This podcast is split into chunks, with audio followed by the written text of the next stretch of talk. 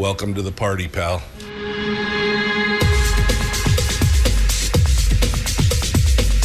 The, the Michael Dukes Show. The greed and the entitlement is astounding to me.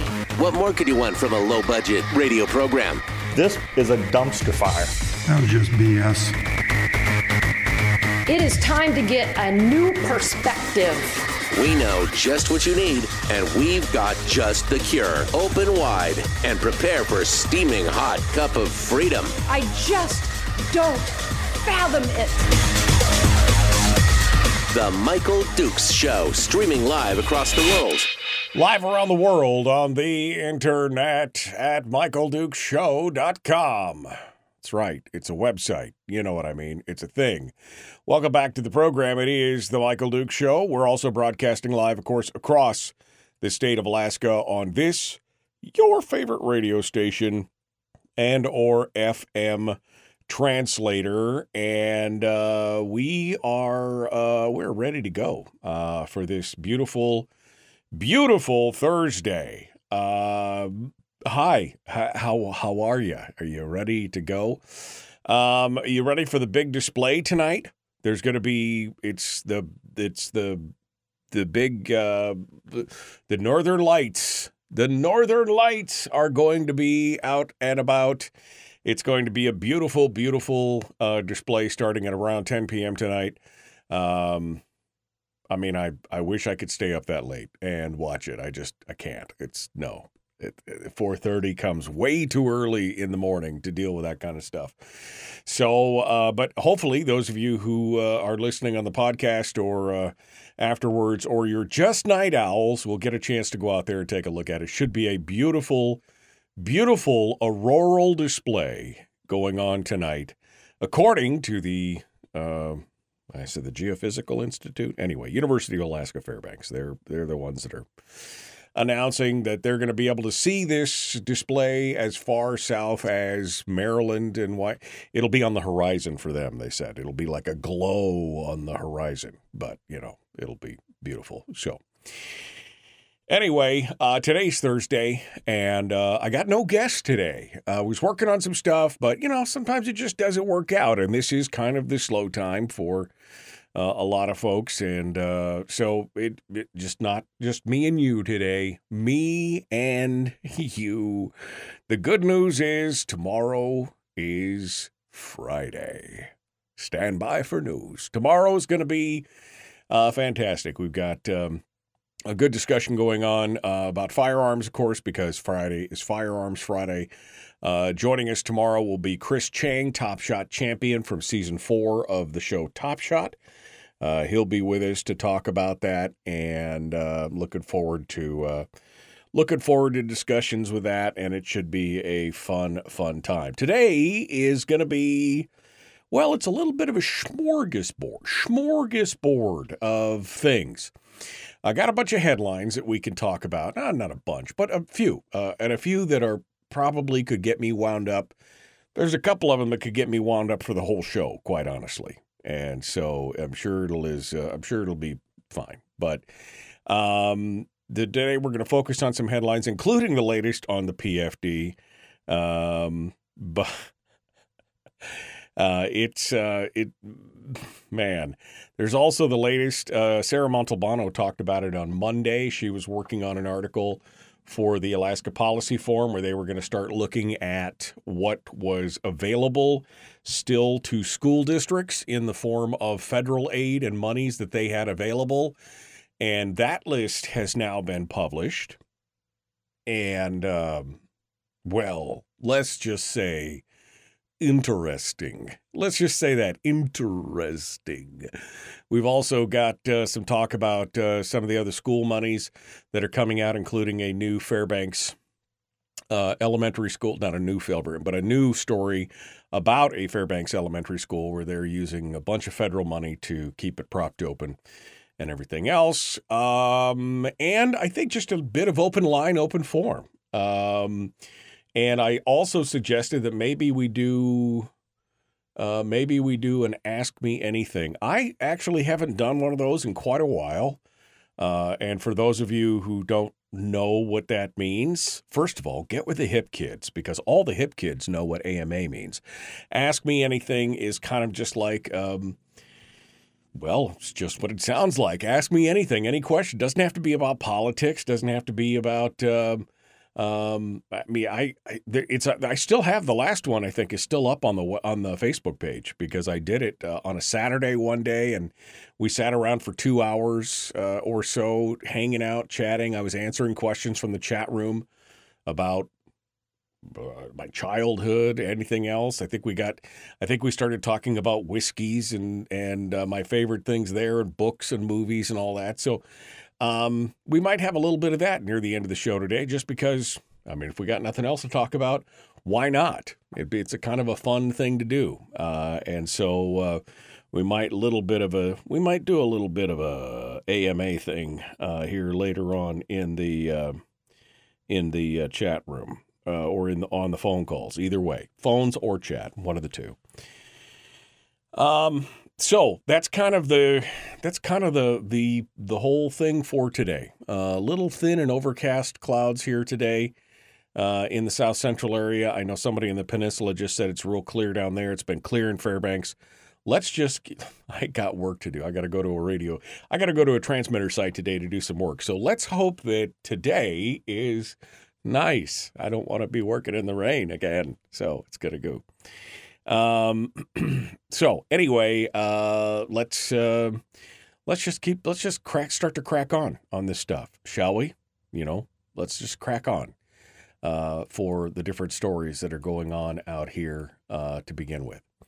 Um, I will note also, I thought it was kind of interesting. Must Read Alaska is down this morning. I don't know exactly what's going on with that, but there's some kind of error on that, so no stories from there this morning as we continue on. Um, but let's let's talk about some of the the big the big stories that kind of uh, caught my attention this morning. Uh, I, I want to talk about the school districts and the monies uh, and things like that. But the one story that really caught my attention came out last night from uh, James Brooks over at the Alaska Beacon.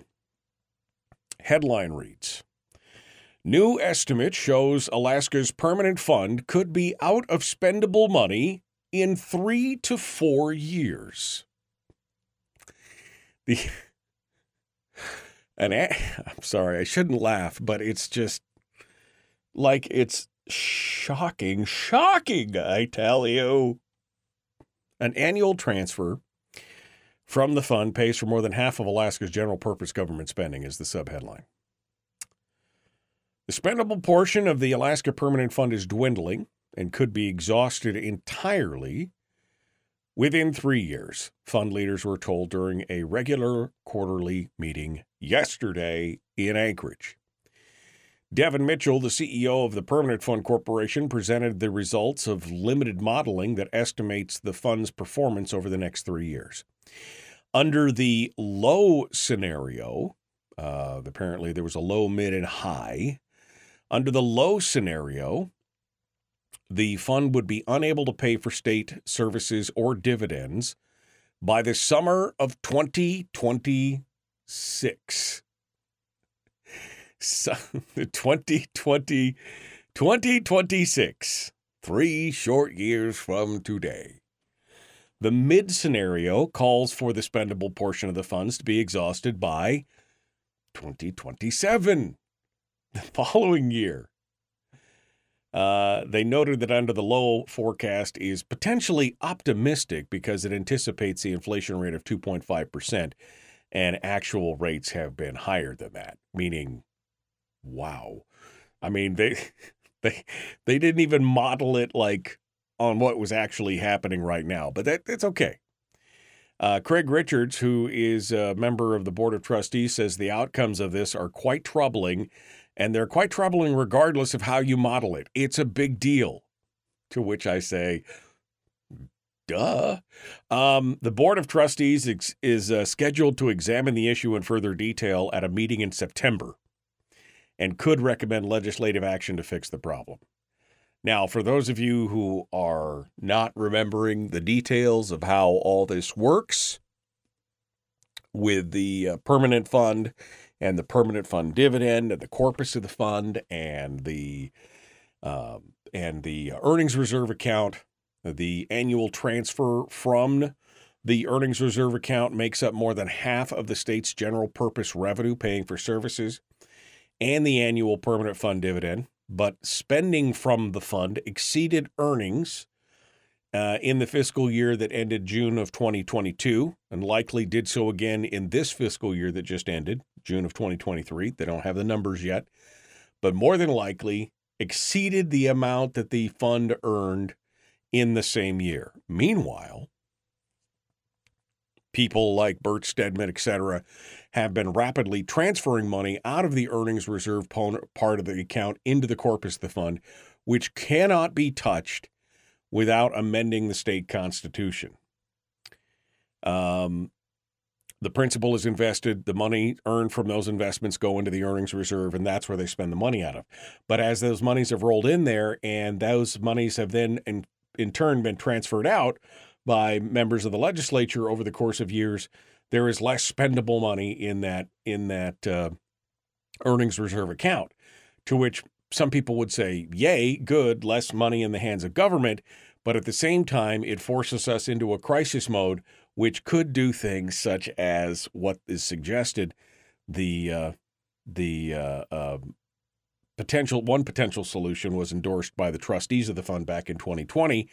And that would have merged the corpus and the earnings reserve into a single account as a constitutional amendment.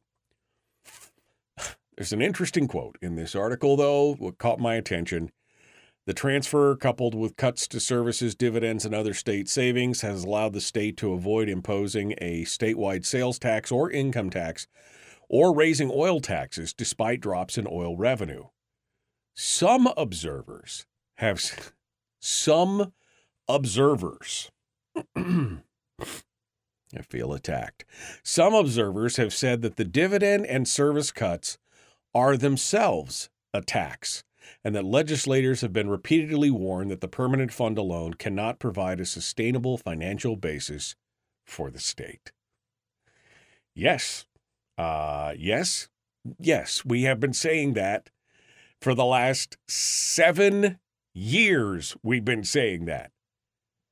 That the dividend and the service, that these are, they are themselves a tax, and have been repeatedly warned that the permanent fund cannot provide a, a sustainable financial basis for the state all on its own. So here we go. Now the permanent fund, it's like, I mean, you just, you hear this kind of stuff and all you can think of is, welcome to the party, pal. I mean, they're finally getting it. They're finally, finally getting it. Welcome to the party.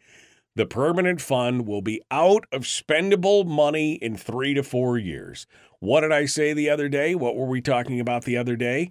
That the permanent fund is going to go away in the next two to three years. There will be not, because I guarantee you, before the money, before the fund itself is out of money, spendable money, the first thing that they'll do is they'll cut the permanent fund away. I mean, if the permanent fund will be out of spendable money in three to four years, I guarantee you there will be no P F D at least a year before that.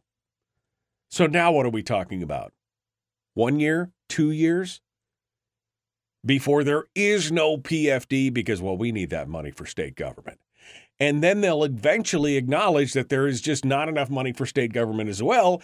And the next thing you'll know is that they will look you straight in the eye, in the camera, and in the camera lens and say, with a serious look of concern on their face, you know, we as Alaskans really need to pay our fair share. We should really, if we want the government that we want, we should really pay our fair share of government, and therefore we need some more taxes. That's exactly what they're going to do. I can guarantee it now. I would put real money on it.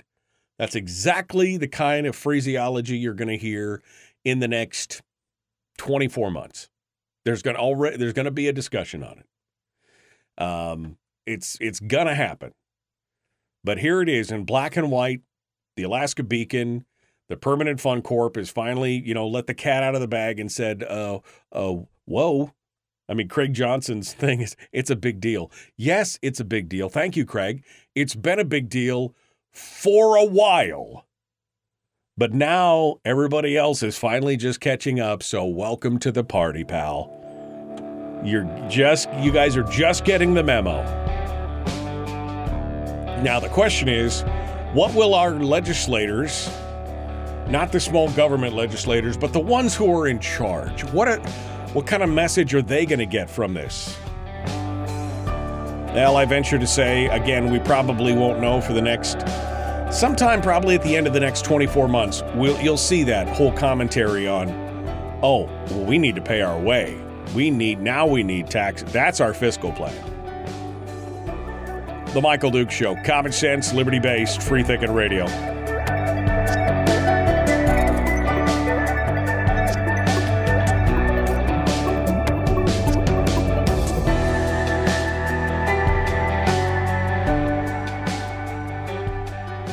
We're broadcasting live through a series of tubes, allowing all of these entities to provide streaming stuff going on on the, on the, the internet. Well, it's kind of hard to explain. Sorry. Streaming live every weekday morning on Facebook Live and Michael Dukes Show dot com.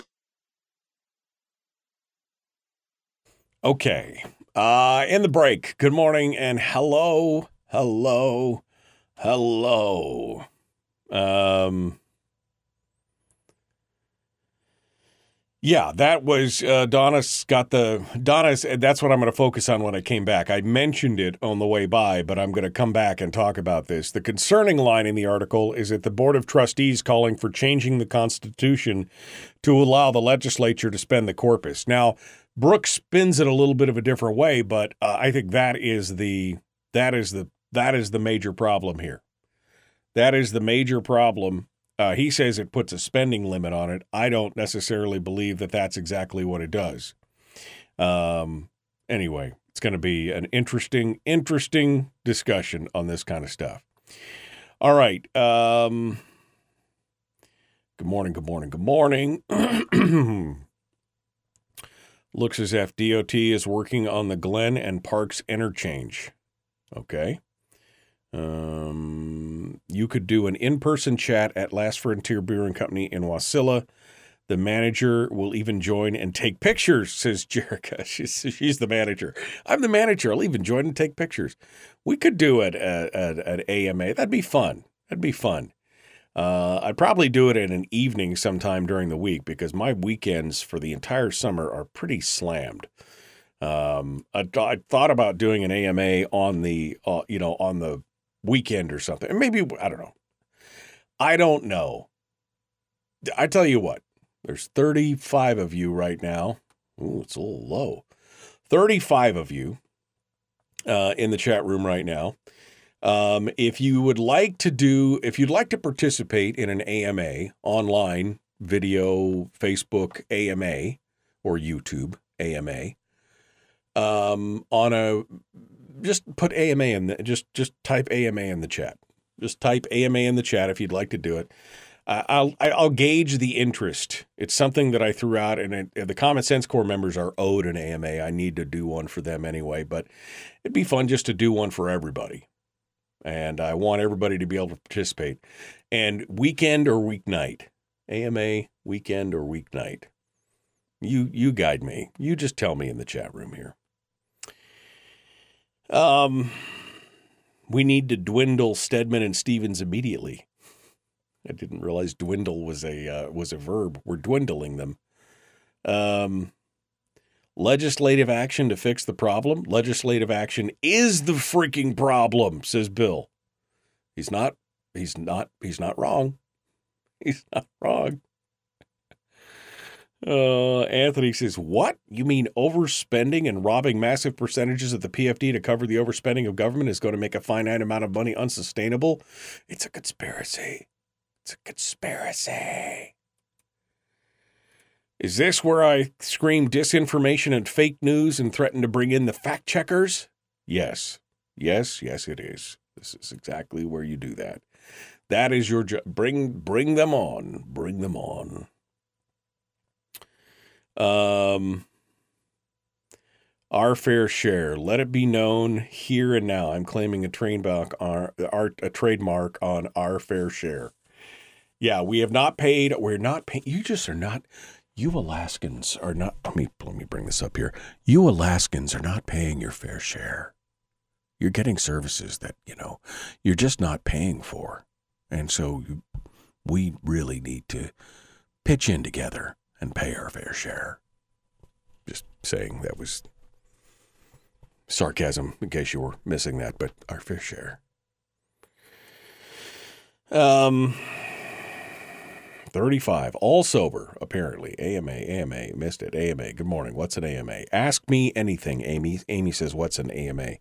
An ask me anything where we just chit-chat. People ask me questions about anything, my life, my family, my, you know, my upbringing, my beliefs, my philosophies, my shoe size. I mean, whatever it is. Um, the Big Lake Restaurant has a decent little banquet room. Yeah, I mean, we I could do something in person too, but man, I would uh, kind of like this format a little bit better. Plus, I don't have to leave my house. All right, here we go. We're jumping back into it. The Michael Dukes Show. Common sense, liberty-based, free-thinking radio. Like it, share, like it, follow. Let's get it done. Go! Now. The Michael Dukes Show. Proudly splitting the left versus right uh, dichotomy. Yeah, I had to look that word up, too. I don't think it means what he thinks it means. Here he is, though. That guy, Michael Dukes. The one with the show.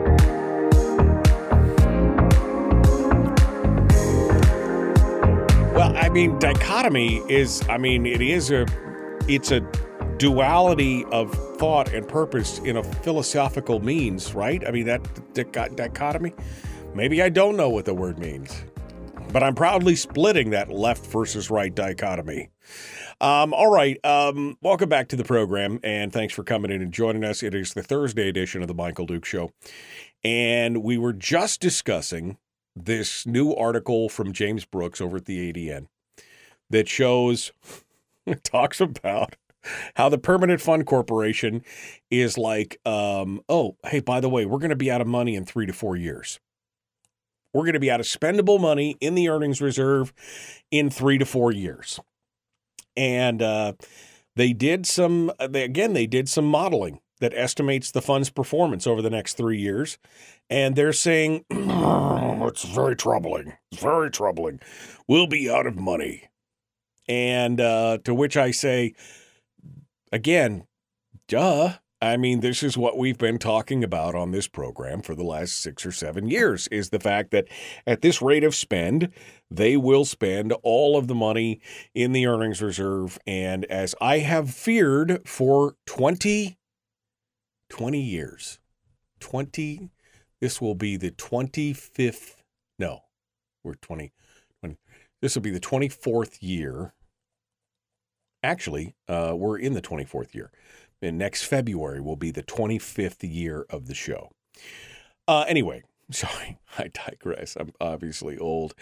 Uh, for the last twenty years, I've talked about on this program, my fear has been that that permanent fund corpus, ever since the run on the permanent fund in nineteen ninety-nine, I have been concerned. I have been concerned about the fact that that corpus is so big and fat and sloppy and juicy with money that they, they, the political, they, the powers that be, the politician, the politicos, that they would just be so tempted by that big pot of money that they would find any way that they can to get a hold of it. Um, and I just didn't realize at the time that the first aspect of it would be to drain the earnings reserve account and move on from there. Because you see, the next thing that happens was that back in um, twenty twenty, one of the potential solutions, solutions, those are my air quotes, one of the potential solutions for this problem, endorsed by the Permanent Fund Board of Trustees in twenty twenty, calls for a constitutional amendment that merges the corpus and the earnings reserve into a single account. Now, Brooks goes on to say doing so would solve the looming threat and firmly cap the legislators' spending power. But lawmakers have thus far been unwilling to approve the proposal and send the ideas to voters. Now, I don't know in which scenario this would cap the legislative spending power, because this would give them access to the corpus of the fund. If the fund did not earn enough money in a single year to take care of the cost of the size and scope of government, then it would be drawing down into the principal of the fund. If it's all one big fund and we still have the P O M V thing and all, it would, I don't know exactly how it would firmly cap the legislature's spending power, because they could overdraw. Remember, S B twenty-six is a statutory rule. That four point five percent draw is a statutory rule. If you merged the accounts together, the only thing that prohibits them at this point from drawing on the corpus of the fund is the constitutional limit that the, that, that part of the fund, the principal, is off limits. If you merge the two together into a single account and you are drawing out of it at four point five percent, as S B twenty-six, the P O M V law states, then the only thing that it would take to change that is a statutory change, or to just, yet better yet, as we've seen the legislature do over and over again, just ignore the statute. Well, four point five percent is just not enough this year, and we're not going to change it because we don't want to, you know, fight about that, and we want to come back to it next year. We'll do better next year, but this year we're going to have to draw five percent or five point one percent or five point two percent or five point five percent or six or seven or way, whatever it is. That is the single most dangerous thing that we could possibly do. We've already seen that we have a legislator, legislature that has a complete disregard for the rule of law, complete disregard, disregard for statutes and rules and laws that have been put in place by previous um, bodies. And instead of going through the, yes, sometimes complicated, sometimes convoluted, sometimes uncomfortable process of changing the law or eliminating it or amending the law, they just simply ignore it. So can you imagine?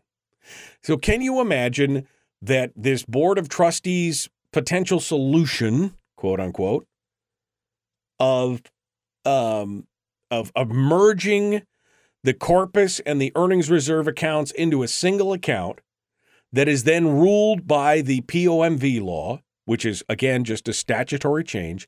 Can you imagine how long it would be before they would just ignore their own statute in S B twenty-six, that they would just ignore that four point five percent? Because, you know, then there would be another, I mean, some other crisis, right? Or some other spend or something would happen.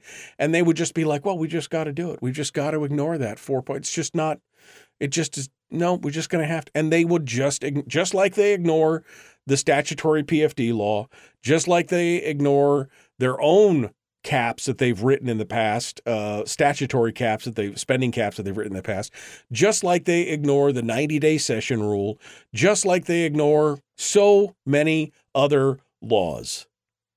Without ever changing them, without ever amending them, they just simply ignore. Because, you know, that stuff's messy. I mean, if they wanted to change the way the dividend is formulated, if they actually wanted to change the statute that had the five-year rolling average of the dividend, you know, the the, ha- the original statutory formula, if they wanted to change it, they have the power to change it. In fact, they may even have the votes to change it. But it would be a messy process. It would be a vocal process. There would be public input. There would be all those things. How much easier is it to just ignore it and not do it? Then they don't have to deal with all of us peasants who might want to have a say in how that law is interpreted or changed or modified.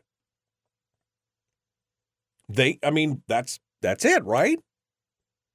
Why would they want to have to go through that whole convoluted, you know, process when they have so many other things that they should work on, and it's just easier to ignore it. Like, here's here's the thing about government.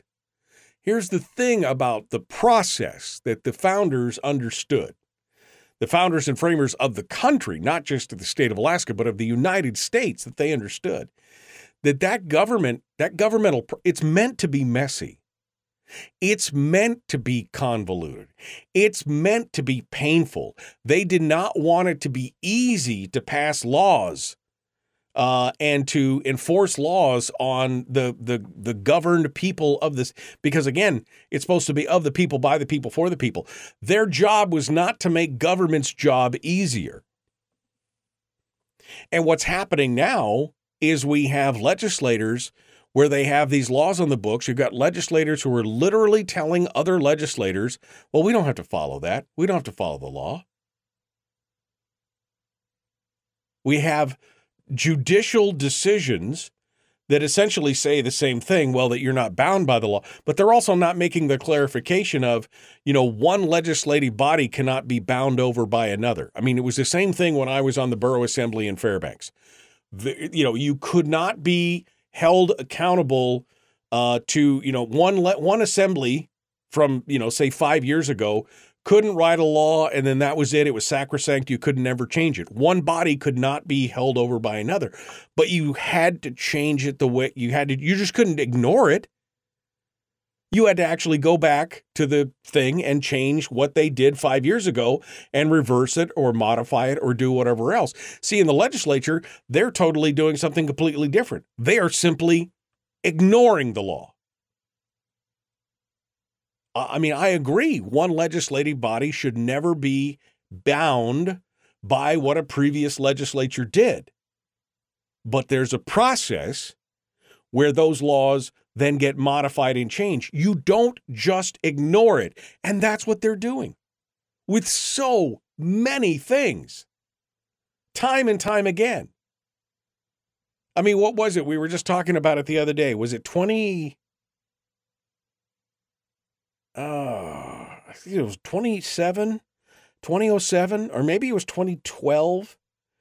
Where they had, they fought, they had this hard-won battle over putting in a spending cap, a statutory spending cap, and then they got that done, and then by the end of that session, they had already exceeded the cap. Because, I mean, to quote your favorite politician out there, what difference does it make?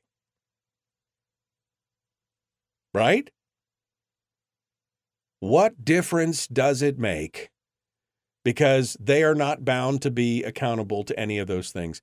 But they don't want to go through the pain of the process.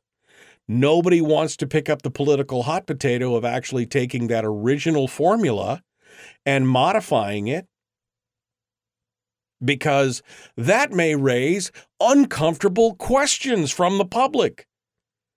The public is like, well, okay, we're not getting our dividend, but maybe one day. I mean, they have some hope, right? Maybe one day we'll go back to the statutory form. It's not going to happen, folks.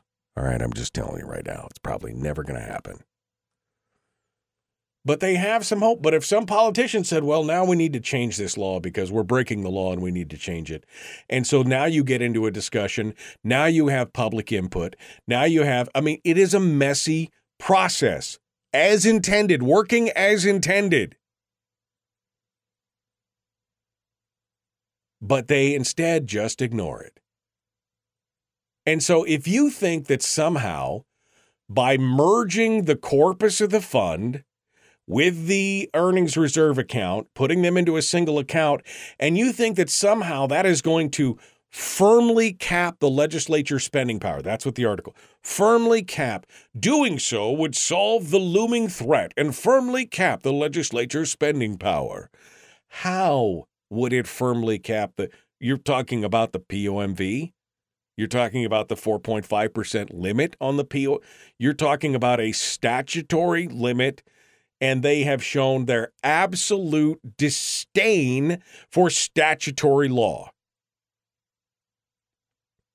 I mean, you you think, again, This is the danger of the Irish democracy that we talked about. It doesn't matter if they are ignoring their own laws. Pretty soon, those rules and those laws mean nothing. But this, this is dangerous. Putting those two accounts together, super dangerous.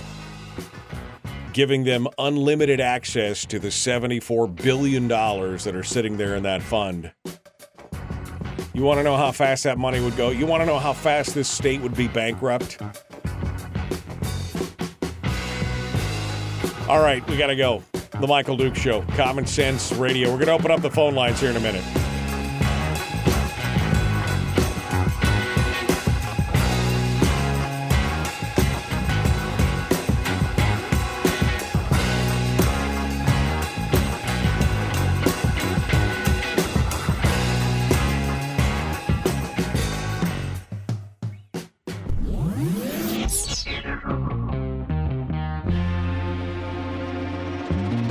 Listened to by more staffers in Juneau than any other show because their bosses told them to.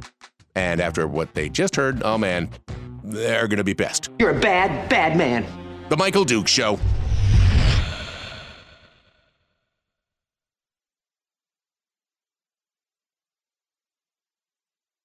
The schnozberries taste like schnozberries.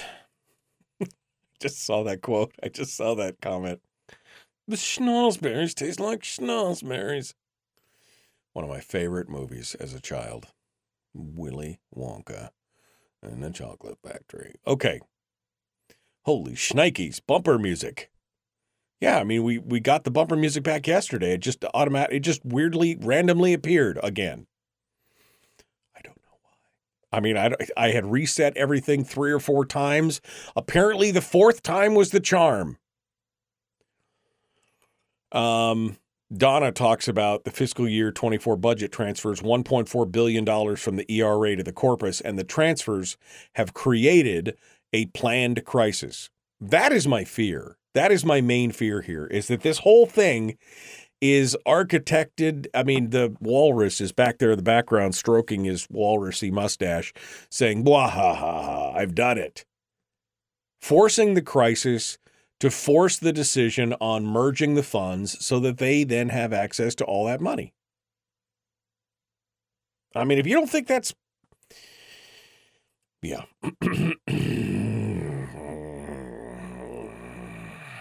um. Anyway. Um. But according to Randy, these are balanced budgets that are leading Alaska to be broke in a couple of years and then come for taxes. Balanced budgets. Yeah, right. I mean, technically, it's a balanced budget for one year. I mean, right? Before we see this, I mean, the supplemental could blow that completely, could blow that completely to hell. The supplemental could blow that completely apart. But technically, sure, it's balanced this one year. This one year, it's balanced. But is it sustainable? That's always the question. Um, don't we? um, don't we constantly hear the same language about Social Security, about Medicaid, sea levels? Yeah, I mean, we constantly hear that kind of stuff all the time. Good morning, good morning, good morning. Um... Uh, I'm going through here. What else is going on? Uh, I saw that too. Uh, Mulgreen's bill had just rolled up. Walkers robbing the people's process. Um, way too many people getting rich off the state while the people get kicked to the curb. Um,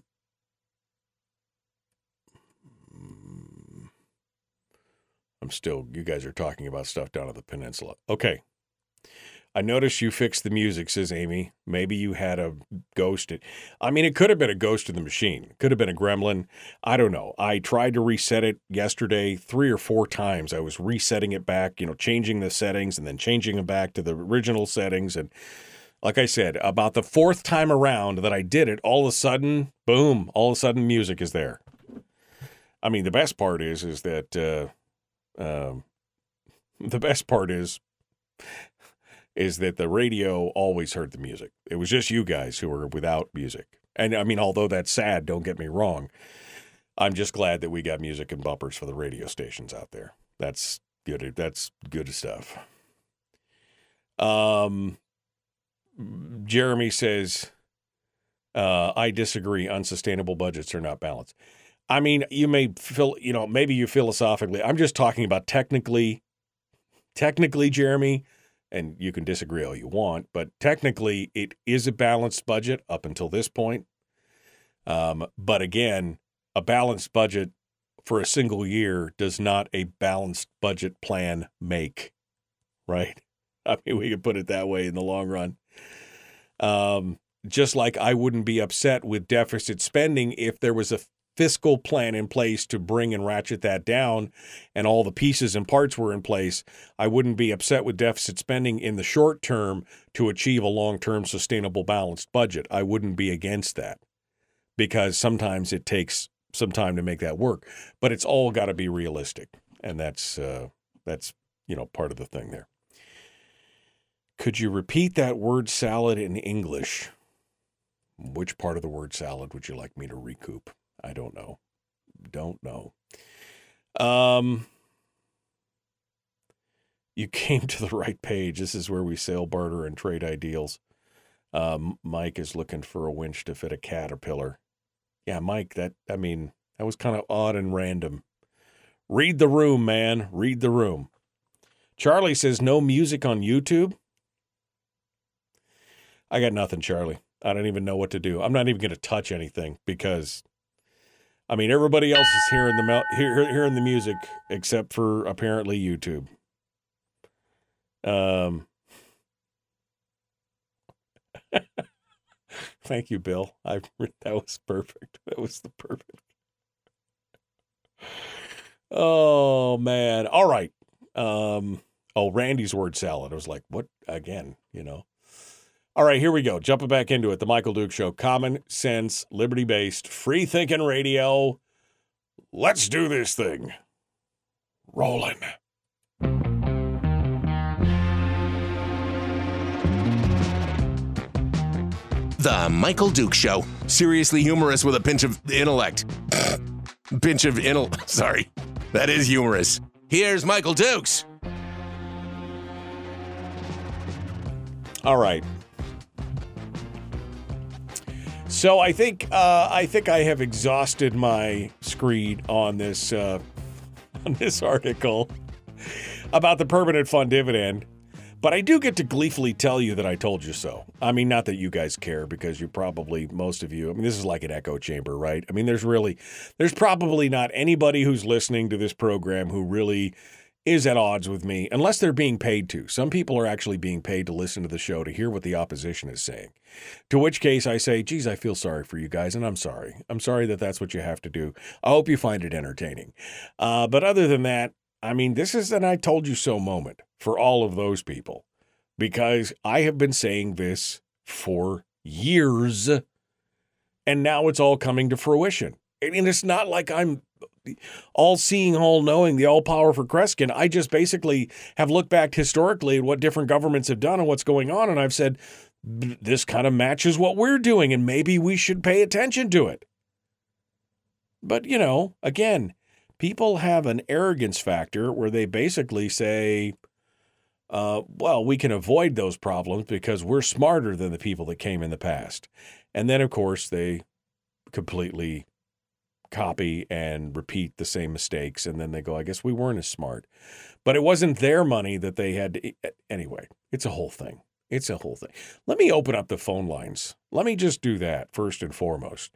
Uh, I want to say thank you to our friends at Satellite West, by the way, for providing us with uh, uh, sponsorship for the program statewide. Satellite West, I was I was talking yesterday with Harold from Satellite West. We were having a conversation and talking about a new product that's coming into the market that I am super excited about because it feels it fills a niche that is needed to be filled for a long time um, at a price point that I am, well, I'm um, anyway, it's, I don't want to let the cat out of the bag, but there's some cool stuff coming.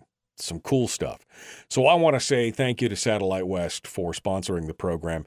They've got local dealers, all the, you know, they've got all over. They got South Central Radar out on the Spit, uh, you know, uh, Arctic Fire and Safety up at Fairbanks, Communications North at Seward, Lundy's Marine Electronics out on the out on the penin- out on the chain on the you know on Alaska Dutch Harbor. They got them all Safe and Sound. I mean, there's dealers all over the place. Uh, and Satellite West has been kind enough to sponsor the program, and we appreciate them for that. And this new stuff coming is going to be pretty freaking cool. I can't wait to talk about it.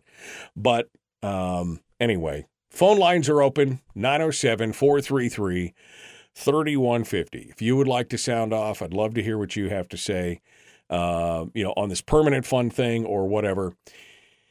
Whatever it is that you'd like to hear about, I'd love, love to hear about that. All right, so another another story that came up. Um, first and foremost, uh, you know, talking to Sarah Montalbano uh, earlier this week, she announced and told us that there was going to be the new spreadsheet and the new dashboard that they were putting together, um, or that they were analyzing. It was a dashboard put together by the state and that they were analyzing. And um, the state dashboard that looks at the COVID federal relief funding. Uh, and it makes transparent how much federal COVID relief money the districts received and how the funds are being spent. It also tells you how much that they have remaining. Um, and to me, this is a very telling graph, chart, Excel spreadsheet, whatever you want to, whatever, however you want to look at it, um, because it tells you how much each one received, how much they spent, what the balance is, the percent unspent, and the, and the amount that they are spending per student in additional federal aid. So remember, we constantly talk about how Alaska is already one of the highest places in the nation as far as student spend, and that uh, this money would be on a per student basis. This would be in addition to that. So the if we're spending on average across the state eighteen thousand dollars, this would be in addition to that. And in some cases, the monies being spent are, for example, the Lower Yukon School District. Their award amount is almost the average of what we spend on every student. Their their their award amount for COVID money was almost another eighteen thousand dollars per student on top of whatever else they're already spending. You know, the statewide average is eighteen thousand dollars. I don't know what the per student spend is in the Lower Yukon, but the average for the state is eighteen thousand dollars. They got another eighteen thousand dollars per student that they have spent so far. That looks to be almost the highest. The U P, uh, the UPIT school district spent nineteen thousand dollars per student in federal aid money, in addition to the regular money that they're getting. Uh, the Anchorage School District spent another four thousand two hundred dollars, almost four thousand three hundred dollars per student. The Fairbanks North Star Borough spent another three thousand dollars per uh, per student. The Kenai Peninsula Borough spent four thousand dollars additional per student, on top of what they're already spending. That was their expenditure per student. Uh, and the Anchorage School District, which at this point is the one that, I mean, they're bleeding like a stuck pig, right? All the time. All you ever hear is how poor, poor, pitiful us, how we just don't have it. We don't know what to do. The Anchorage School District currently has seventy-five million dollars sitting in the bank. By the way, all There's there's ex, there's expiration dates on a lot of this money, but they have seventy-five million dollars in the bank of unspent COVID funds. And they continue to tell us how they just don't know what they're going to do this year. It's going to be so hard. We just need that money. one hundred eighty-four million dollars total. They spent one hundred nine of it. one hundred seventy-four, almost one hundred seventy-four, almost seventy-five million dollars sitting in the bank right now, still unspent. Fairbanks, eleven million dollars, roughly, just under eleven million dollars in the bank. Kenai Peninsula School District, uh, Kenai Peninsula School Board, just over eleven million dollars in the bank. Matsu, well, they've got twenty-one million dollars in the bank. I mean, th- this money just sitting there. just sitting there. All right, let's go over to the phones real quick to see what you have to say. nine oh seven, four three three, three one five zero. Good morning. Who's this? Where are you calling from? Hello? Hello? Oh. Hello. Is that me? It is you. You probably should not talk to everybody else while you're on hold. What's uh, going on? So they, there's an area down below. There's probably another three hundred trees down. Nope. Just, just like that.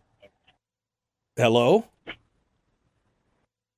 All right. I don't know what's going on there, but I'm not going to mess with that. Just going to let that go. I don't know what's going on, but uh, somebody apparently, I don't know. Um. Anyway, uh, you could go back and read this report. I'm going to post this up in the chat room right now. This is the latest report from the Alaska Policy Forum on uh, all that um, all that money that's left over. I mean, in total, do they give me an in total amount? They do. In total, the amount left over right now currently is almost two hundred million dollars remaining. Uh, in all of the uh, in all of the accounts across all of the state of Alaska, two hundred million dollars. That's just school districts. That's just COVID funding for school districts. That has nothing to do with the COVID bailouts for anything else. But next time somebody comes to you and say, well, they're poor, pitiful schools. We don't have a... You should just go like, uh, dude, you got money in the bank and it's going to expire. Some of this stuff's going to expire middle of next year. So you got to spend it while you got it. I mean, I, I think they should just send it back. But, you know, I mean, who who am I to argue up with all these people? You know, obviously no more than I do about stuff and things. Stuff and things. All right, next hour's coming up. Uh, we'll continue on this. We're going to talk about another issue with schools. Uh, Fairbanks schools, and we're going to talk about what's going on with the Bronson administration. That that place seems, the whole thing seems a little squidgy right now. I don't know exactly what to make of it from the outside looking in, but we'll talk about that as well. The Michael Dukes Show, common sense, liberty-based, free-thinking radio.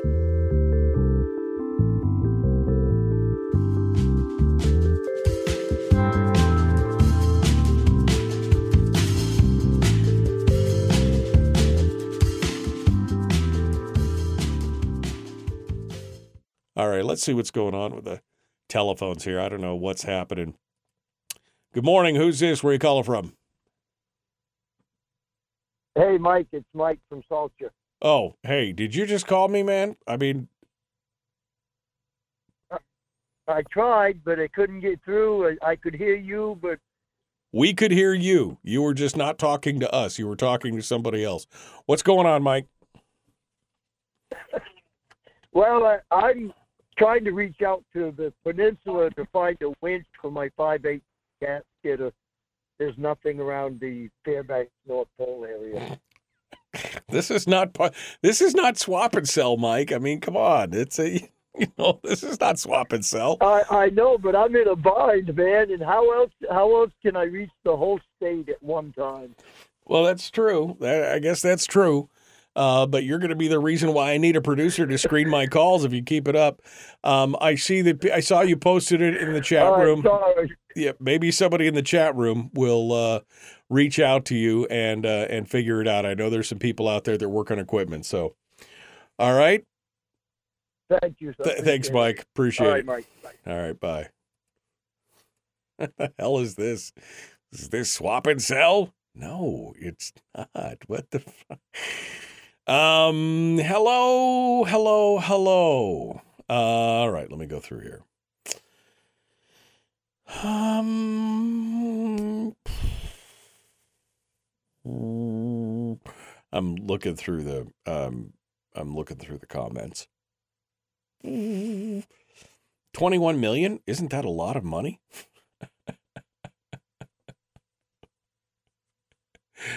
Uh, the best part of waking up is Harold shutting the...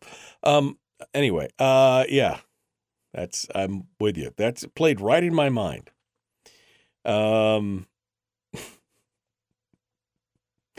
Oh, man, I just heard that. Um, uh, Lower Yukon spending their money on ventilator systems for their schools, all because of the COVID nineteen fears, says Willie. Yeah, well, I mean, this is money that went to the school district. This wasn't just money that went to the the, the lower. I mean, this is, yeah. And they've still got a tremendous amount of money. The Lower Yukon, how much is left in the Lower Yukon? They've still got ten million dollars sitting there. Um, the U P I T school district has got five million dollars.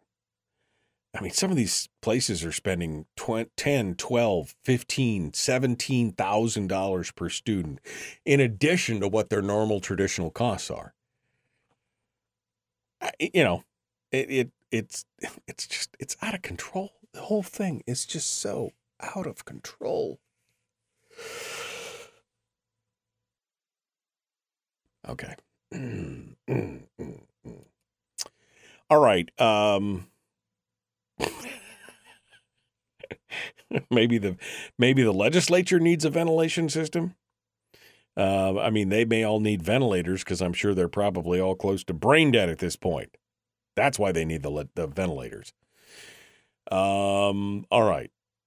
Uh, thank you, Michael, for saying that the Alaska state budget is balanced for this one year. I hope we can achieve a balanced budget next year, but it takes.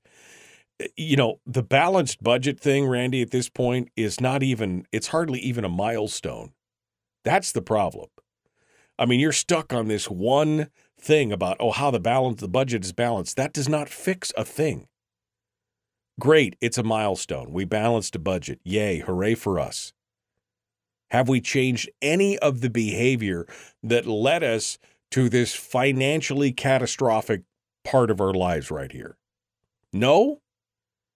Well, then it doesn't matter if we balance the budget or not. And by the way, I fully expect that that supplemental will blow the hell out of this balanced budget. So all your parading and chanting and cheering for a balanced budget will mean nothing at the end of the year. And if we continue to drain the permanent fund and, and what they're saying is true, which, I mean, we all know it's pretty true, that within three to four years there won't be any earnings reserve, then there it, none of that matters, Randy. You're fo- you always focus, you hyper-focus on one little thing that doesn't in the long run even hardly affect the bigger picture. Having a balanced budget for one year means nothing if there's not a framework or a plan or a habit force in place to keep it there. Even a stopped clock is right twice a day. Ooh, they balanced a budget. Yes. What does that mean for next year? What happened last year? What happened the year before that? What is the trend for the next five years? Yes, technically this year's budget is balanced, but there is no plan in place to keep it that way. That is just no, there's no way to do it. Anchorage School District had one hundred eighty-four million dollars and spent one hundred nine million dollars. Can we get an accounting for that? I mean, they are public dollars. Well, they spent a lot of that on salaries and other stuff that one-time one-time payments for other things. What I want to know is what happens to the monies that were meant for the salaries that were then spent on something else. That's kind of what I want to know. You offset costs with one-time money. What did you do with the money that you offset? What? What happened? What happened there? That's what I want to know. Um,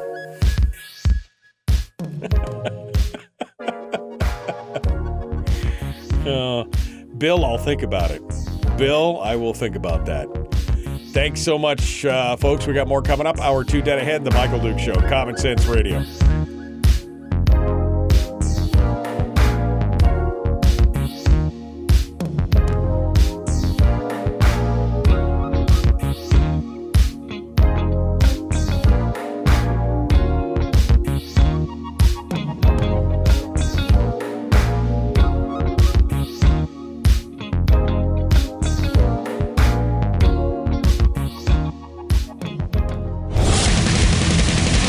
Whoa, buddy. Put that thing back in its holster. We haven't gone anywhere.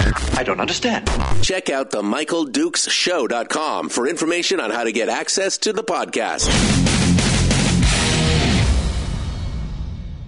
Welcome to the party, pal.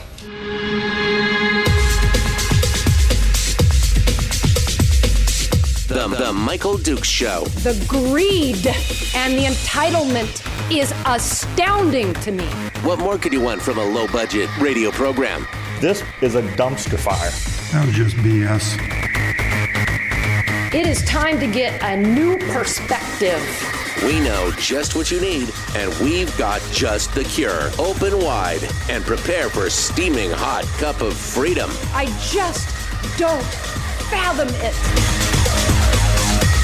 The Michael Dukes Show, streaming live across the world. Uh, yeah, baby. Across the world on the internet. I'm worldwide and in charge at Michael Dukes Show dot com. You can go there anytime and uh, take a look at it. We've got links to the live stream, which is up and running. I had to make sure that I actually started. Sometimes I forget to start it. Um, we have uh, links to the live stream, uh, links to the podcast, which is available at CastBox, YouTube, Stitcher, Uh, Spotify, wherever it is. And, of course, links to our social media sites, which are Facebook, YouTube, and Twitch, uh, where you can find us each and every day as we simulcast the show on the which, – which reminds me. Which which remind – do you mind if I take a second here? I'm glad. Thank you. I appreciate that. I'm sure you said yes since it's my show. Um, I just got notification from YouTube that I am within thirty subscribers of becoming a YouTube partner. Um, they made some changes and they saw and they saw how much, how many hours I broadcast on YouTube. And they're like, hey, did you know that you could become a YouTube partner? And I'm like, no, really? Oh, yes, you could. Is it? I need, what is the number now? Um, I think I need uh, thirty-two, thirty-one, thirty-two people, thirty-one or thirty-two people. Um, to uh, subscribe to my YouTube channel for, and that will be the official time where I will make uh, twenty-nine. Oh, I need twenty-nine people, twenty-nine more subscribers for YouTube. So I don't usually do this on the radio side. I do ask the folks who listen in the chat room to subscribe, but I don't normally do this on the radio side because you guys are radio people and you just love to listen to radio. But if you do have a YouTube account and you're at work today or you're on your phone surfing YouTube at any given time, would you remember just to type my name in there and maybe go over there and hit subscribe and then ring the little bell icon next to it to get notifications when we go live? Um, I only... I mean, there are thousands of people listening right now. I only need twenty-nine of you to do that. Just go to youtube.com slash The Michael Dukes Show, and uh, or just type in Michael Dukes in YouTube, and you'll find me. And if you would do that, that would be amazing, because then I could be a YouTube partner. I don't know exactly, you know, what that would do for me. I mean, I could monetize a little bit of it, maybe make a little bit more money. It's a way that you could help support the show without actually going into your pocket and helping to support the show, which you can do, by the way, as a member of the Common Sense Corps. Why not? I'm going to hawk myself here this morning. A little self-aggrandizement. The Michael Dukes Show Common Sense Corps is also available if you want to be part of the Cool Kids Club. For as little as three bucks a month, you can help put You can put shoes on my kids' feet, beer in my mug, coffee in my cup, whatever it is. Three, you know, little as three bucks a month as a member of the Common Sense Corps. Gives you access to the private Facebook page and all kinds of stuff. Uh, but without money, just go to YouTube and subscribe. YouTube.com slash The Michael Dukes Show. It's simple. It's easy. It's free. See? I only need twenty-one of you to do that out of all of the folks who are listening across the state of Alaska. And you never have to go back to YouTube and watch a video if you don't want to. All you have to do is subscribe. I mean, you don't have to watch them. I'm gaming the system. You're gaming the system, Dukes. I know. I know. I'm gaming the system by telling you to go subscribe and then never watch me. But that's, I guess, you know, that's so... T- twenty-one hundred. That's so twenty-first century. All right. Um, phone lines are open today. nine oh seven four three three, three one five zero. nine oh seven, four three three, three one five zero. And uh, oh, thank you, Cindy. Just uh, she just messaged uh, over on the on the show. She said she just moved over to her YouTube account and added you to her subscription list. That's so nice. That's so nice. I appreciate that. Thank you, Cindy. Um, uh, anyway, uh, what, what were we just? Oh, if you're just joining us, last hour we spent talking about the latest report, uh, the fact that the Permanent Fund Board met yesterday for the Permanent Fund Corporation, and that they are now warning that the fund will be out of money, spendable money, not the corpus, but the earnings reserve, in the next three to four years, to which we said, yeah, that's what we've been telling you for the last seven, eight, nine, ten years. Um, and that this is all a setup. Uh, in some ways, I believe this might be a setup for a planned crisis where they're going to try and um, they're going to try and uh, merge the uh, corpus and the earnings reserve into a single account, which was something that was endorsed by the board under Angela Rodell back in twenty twenty, which would be very, very dangerous, very, very Very dangerous. Then we started talking about the cash, the COVID cash that's still going on, still available in Alaska. All these school districts crying poor mouth, and they've got millions of dollars in the bank. Amongst all the school districts in Alaska right now, there is one hundred ninety-four million, eight hundred eleven thousand, five hundred eleven dollars sitting in one hundred ninety-five million dollars roughly sitting in bank accounts waiting to be expended. And yet they continue to come to you hat in hand and go, we're so poor. We don't know what to do with ourselves. And think of the children, what will happen to them if you don't give us more money. That's what they're doing right now. That it's exactly what's going on right now. I mean, in the Anchorage School District, in my opinion, one of the worst culprits, has seventy-five million dollars sitting in the bank. But we, we, oh, you've got to think about those children, the children of all the administrators and the teachers who need more money. Oh, you mean your children? Oh, we don't need that. Oh, it's. I, I have no words. I have no words. Then we get to this story about the Fairbanks uh, Elementary School, the uh, Ann Wien Elementary. Uh, uh, Claire Strempel writes about this over at the Alaska Beacon. Uh, I got to say, the Alaska Beacon's been doing a lot of good writing lately. I don't always agree with the premise, in the, the but they they cover a lot of stuff. I mean, the Alaska Beacon could very well become the paper of record for the state. The A D N is just. And the A D N turns around and, repeat, and re, reprints half the articles from the Alaska Beacon. So, I mean, at what point do you be like, I don't really need. Anyway, um, the story talks about the struggle as school districts across Alaska struggle with what to do with facilities and needs of repairs. Um. The Fairbanks North Star Borough School District found a solution to renovate one elementary school.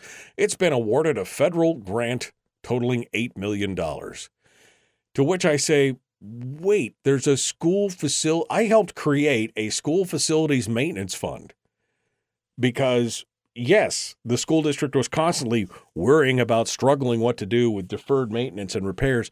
Well, they created a fund in Fairbanks that was supposed to take care of that. I don't know what happened to it over the last ten years, but there was money in there to take care of those things. But what I love is, as Fairbanks found a solution to renovate one elementary school. They went to Uncle Sugar and asked for some free money. That's what they did. They went to Uncle Sugar and said, please, please, could we have some more money, please? Um, uh, Jah- uh, Johanna Rakarian. Sorry, I, if I probably just totally butchered that name. Johanna Rakarian, who directs the di- district's facility management, said the application felt like a long shot, but they did get it. They they didn't think they'd get selected. They got a federal grant totaling eight million dollars. Now, here's what's interesting. The district considered closing Ann Wien Elementary last year for lack of students because there's been a decline, but decided to keep it open and renovate the school instead. So again, kicking the can down the road, and instead of looking at the school and going, we don't have the students to fill it, maybe we should consolidate, maybe we should do something else, they decided to invest eight million dollars in a school that they don't have enough students to fill. Tell, tell me, without telling me, that that sounds like a government works program. You've got a school that you considered closing because you don't have enough students, but instead you decided to move those few students over to other schools to bolster their numbers, I'm assuming. And then you decided to spend a year renovating and spend eight million dollars for a school that you don't have enough students to fill. Tell me that that's not the definition of insanity. I mean, you, you were... Now, the money comes from the U S Department of Energy's Renew America's Schools program. Oh, another program. The Fairbanks-North Shore Borough School District's application was one of more than one thousand schools to express interest in funding. Hundreds applied. Only twenty-four projects were funded, of which Fairbanks was one of them. The Again, I just get hung up on the fact that district was considering closing Ann Wien Elementary last year for lack of students, but decided to keep it open and renovate the school instead. I, I just, I just don't know what to say. You, you were going to close eight million dollars on a school that you were considering closing because you don't have enough students. This just doesn't seem like a salute. I mean, is it just me? Am I only, am I the only one having a hard time wrapping my brain around that? I mean, or does that just seem... Anyway, all right, let me let me go to the phones because uh, explosions are happening in my brain right now as I think about this more and more. Let's go over here and see what you have to say. nine oh seven, four three three, three one five zero. Good morning. Who's this? Where are you calling from? Randy in Fairbanks. Randy, what's on your mind? Well, I first of all want to thank you for saying that at least technically we do have a balanced budget for this year. You know, may not be next year, but at least for this year, that's something. But as far as whether it's important or not important to tout a balanced budget like I do, you know, yay, parade, you know, waving the flag and everything, I think it's important as just one simple element of the whole picture. It's not the only thing, but even a private family, you know, if they're going into the hole, going into deep uh, credit card debt, they should say, well, heck, we got to get a balanced budget. You know, we've got to stop spending more than we're taking in, more than my paycheck gives. That's a first step. I mean, that's not the only thing, but I mean, personally, I know I was in that situation. I was in horrible credit card debt because I was spending more than I was taking in, and that's that's rotten. But it's not the only thing. I've got to also start paying off my credit cards, which I did. You know, last year I finally got out of credit card debt. Now I have quite a bit of money, you know, surplus money, which is what we need. And the state needs to do the same thing. We need to not only balance the budget, but we need to pay back the constitutional budget reserve. So, yeah, it's not the everything. It's not all the fundamentals that are causing the problems. No, that's right. But if we tout, if the citizenry comes out and says, we need a balanced budget, you know, that's one big step. We need it, and, and make sure that they understand the message, then they will start thinking, okay, how are we going to get a balanced budget? Maybe we need to attack some of these formula things that are driving up costs all the time, get rid of some of those like Harold in the chat room has talked about before. I don't understand all those formulas, but that's one thing. And then, uh, and then we need to, uh, you know, do other things. But so I think it's important to say, yeah, we want a balanced budget as a first step. Well, I mean, Randy, you realize, and Donna just points this out in the chat room, you realize that technically the budget is balanced every year. We do have a budget balanced every year um, uh, because, I mean, we, we don't, you know, we don't exceed the monies that we have available. Now, whether the monies come directly from revenue or whether they come from past revenue in the form of savings, technically, it's a balanced budget every year. It's not something we should throw a parade over because, again, it never affects the spending habits of what we're going. This is what I was talking about earlier. You're hyper-focused on the fact that this year's budget was balanced. Well, technically, every year's balanced. And I know what you're saying. You're saying we didn't spend from savings this year, so it's a truly balanced budget. But again, a one-year anomaly of paying for everything does not fix the horrific spending habits of this legislature for years. I mean, going back four years and with no fiscal plan going forward. And now the Permanent Fund Corporation saying those monies that you're drawing from are going to be gone in three years. There is no there's no plan in place. This is not the time to be throwing a parade over a balanced budget when we have the looming fiscal cliff. I mean, again, the bridge is out. We're in the train car. You're shoveling coal into the box saying, look, we did a great. We got a balanced budget. The bridge is out. The bridge is out, and we should be applying the brakes, and instead we're just cheering it along. That is the problem. Well, I, I agree. It's not the only thing, but a balanced budget, quote-unquote balanced budget, where we're not drawing out of the C B R is better than a deficit budget where we are drawing out of the C B R because we're supposed to be paying back the C B R. So it's a step. It's, it's an important thing for the for the uh, legislators to get in their mind that we care about that. We don't want to draw any more out of the C B R. We want to pay into the C B R. And so that's just one thing, but let's it's a simple thing. We can understand that what a balanced budget is. The expenditures don't exceed revenues. But also at the same time, we need to shout other things like, for instance, don't put on a state income tax. Don't say, okay, you guys want a balanced budget. Okay, here's how we'll do it. We'll keep on spending. But it's but coming. Slap a state it, income look, tax Randy, it. It's coming. The state income tax is coming. It's inevitable at this point. I mean, with the permanent fund being gone, the earnings reserve being drained in the next, this is the this is not me. This is not me being Chicken Little. This is the Permanent Fund Corporation saying those funds are going to be gone. It, with that happening, an income tax or some form of tax, sales tax, income tax, flat tax, whatever, is inevitable. That's what we're facing. It's going to happen. So you touting it like all of a sudden that they found Jesus and they've, you know, salvation and they're all on the minds of fiscal. Con- no, it's not. This just happens to be one of those fortuitous circumstances where everything came together and it, it fed it fed into their plan to not spend out of the C B R this year. That's all. You're you're cheering, you're playing music while the Titanic sinks is what's going on. Thank you for your call. We got to go. The Michael Dukes Show, Common Sense Radio.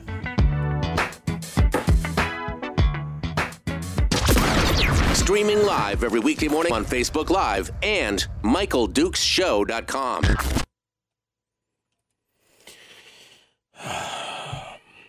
I mean, I just I just don't know why. I just don't know why he gets so fixated on the the one thing. The one thing, like, this is great. Um, and yet it's it means nothing in the long run. I, I mean, again, the, Randy's directing the band as the boat slowly slips beneath the waves underneath them, and he's cheering cheering it on. It just it just doesn't make any sense. Doesn't make any sense. But yeah, Randy, you stand. I mean, he, you got to admire the guy. He stands behind it. He sends his P F D back every year to help balance the budget. Not that it does a thing, but you know, there's at least a man with convictions. Let's just put it that way. Or he should be convicted. No, or he should be, I don't know what it is. He's got a man with convictions. Let's put it that way. But again, Donna points it out. The budget has technically balanced every year. That's a balanced budget. You're not borrowing any money. You're just spending money from savings.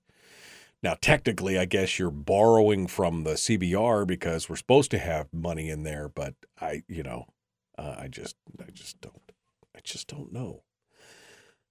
Oh, my glasses are pinching my nose and it's giving me a headache. Oh. All right. Uh, I thought today was going to be more relaxing. Like, you know, we were just going to do a little bit of, uh, you know, ask me anything and we'll talk about stuff or whatever. But I don't know. It's it just anyway, one of those things. OK, um, what was the other stuff? Oh, I was going to talk about that, too. Maybe we'll talk about that. Uh, maybe we'll talk about that Monday. I don't know.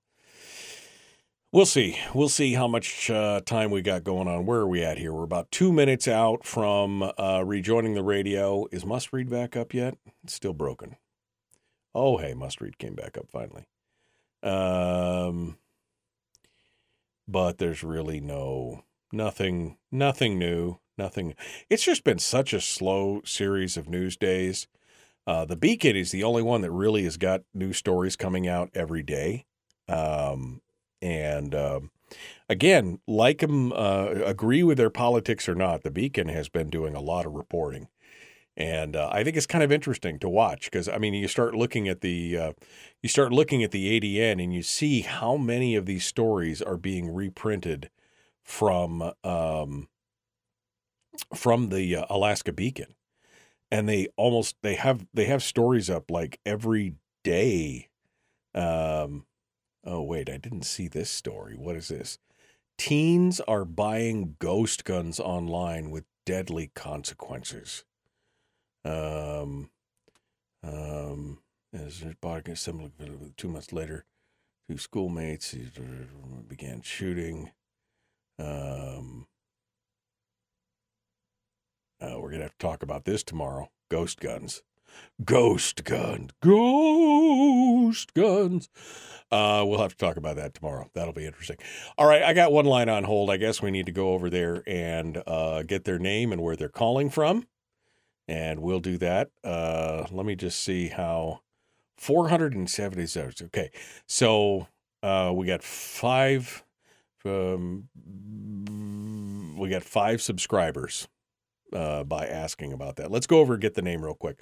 Good morning. Who's this? Where are you calling from?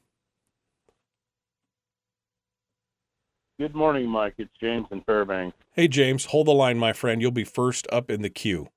We'll be talking to you in just a hot second. We're less than fifty seconds out. So hold the line, James, and we will be ready to go.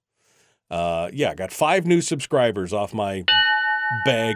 At this rate, I'll only have to ask five more days in a row for more subscribers. The Michael Dukes Show. Common sense, liberty-based, free-thinking radio. Like and share, like and follow. We're going to talk to James here in just a hot second. Uh, and we will uh, uh, take some other calls and see what's going on. Michael, be of good cheer. Firearms Friday is tomorrow. Yes, I'm looking forward to that. That will be that will be a good time. Here we go. Jumping back into it. Let's do it.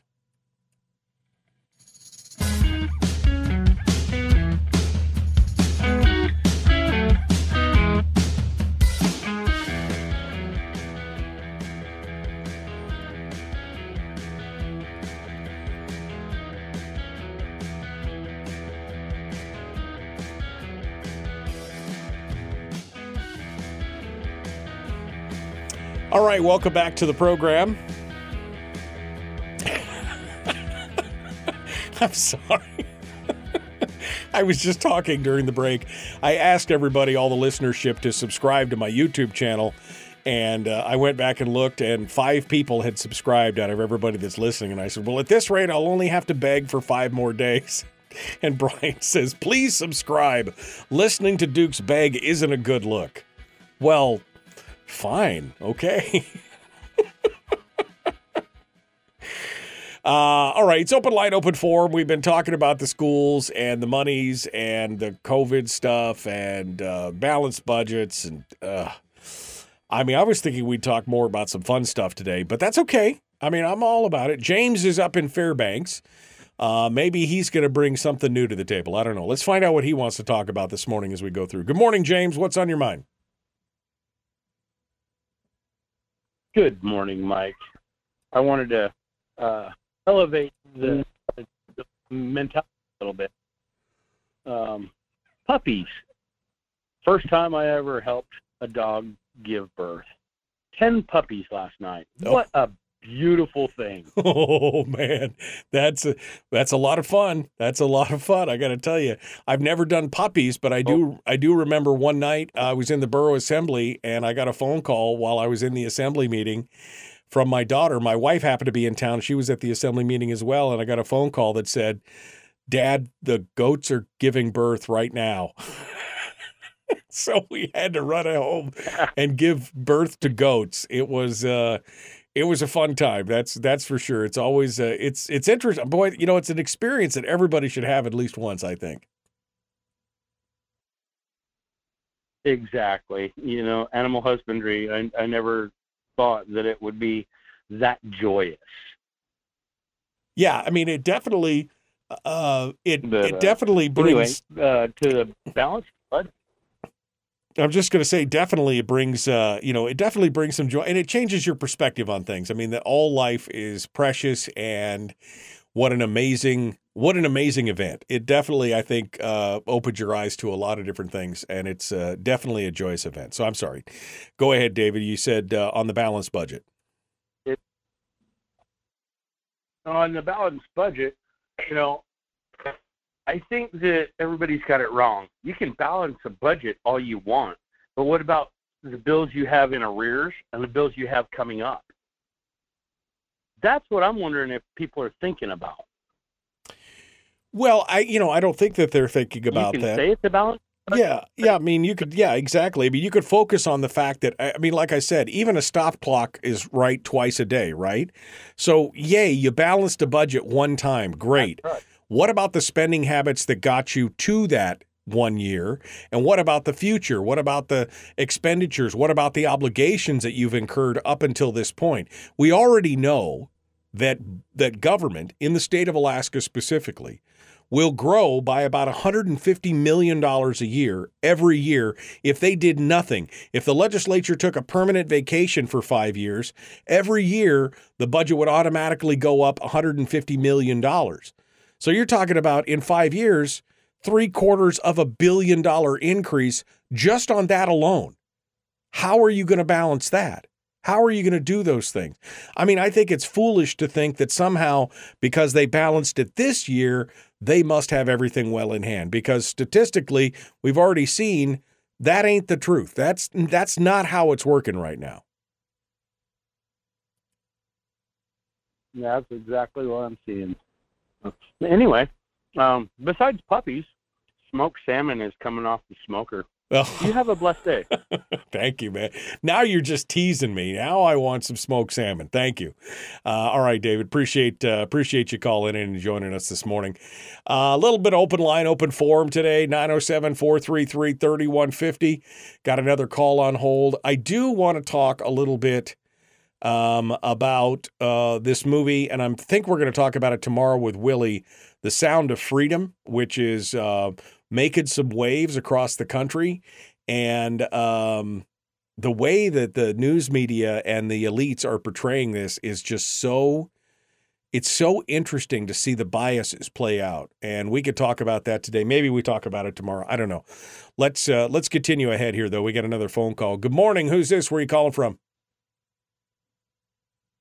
Well, good morning, Mike. This is Mark from Fairbanks. Morning, Mark. What's on your mind, sir? Well, uh, you've got an array of things going on there. Uh, it's been sixty-four years since statehood, and you know, the uh, Juneau, they never did uh, allow any education to Alaska's people, indigenous or otherwise, of their uh, own mines and mining section twenty-eight A one ninety percent, and now that they've got that swiped that nobody knew about, now they're after the P F D, and it is to disable, to uh, cripple, and basically dismember our political body politic and what Alaskans have as a matter of our heritage uh, mutually. And, of course, Governor Hickle wrote about this through Crisis in the Commons. Our common interests are being demand- dismantled before us, and uh, every evil is being piped into the kids through this education craft. It's actually witchcraft. It's actually witchcraft. It's not education. It's witch. It's war. Uh, wait a second. Wait a second. It's witchcraft. It's actual witchcraft. It's not education. That's what you're saying?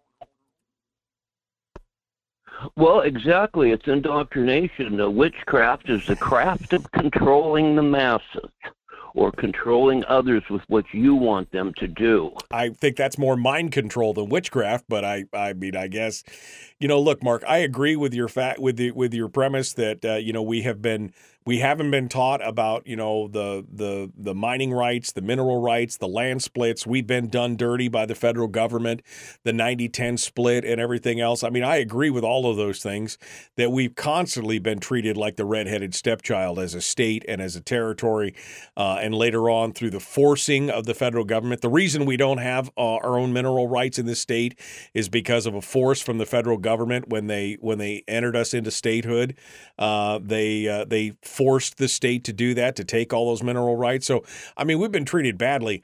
I don't think I, I don't think that I agree with all that. I don't think that witchcraft is a good uh, analogy for what's going on in the education system.